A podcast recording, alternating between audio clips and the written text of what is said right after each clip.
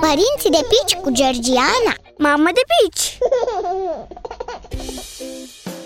Salut! Vreau să vorbim astăzi despre premergător. Îl folosim sau nu? Eu am primit răspunsul la întrebarea aceasta de la un medic ortoped încă de pe vremea când fetița noastră avea doar câteva săptămâni. Ni s-a spus atunci foarte clar că premergătorul nu e recomandat de medicii ortopezi. Nu aș fi avut oricum de gând să achiziționez așa ceva, dar nu mi-a stricat o reconfirmare din partea unui specialist.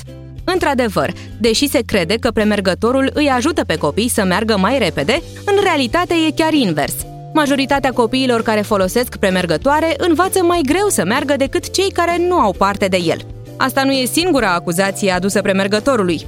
Cu numele lui sunt asociate și mersul pe vârfuri al copiilor care l-au folosit, dar și multe accidente. Cu toate astea, pentru mulți părinți este o soluție, fie doar și pentru câteva minute, de a-l ține pe copil ocupat în timp ce ei rezolvă diverse treburi prin casă. Eu, din fericire, reușesc să mai fac una alta, fie când cea mică doarme, fie având-o mereu în preajmă, jucându-se sau mergând de-a bușilea după mine. Nu știu cum va fi de acum încolo, dar vremea premergătorului a trecut.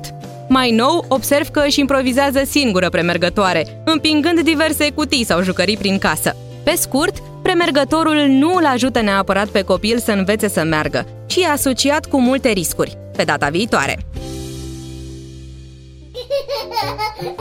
Părinții de pici cu Georgiana Mamă de pici!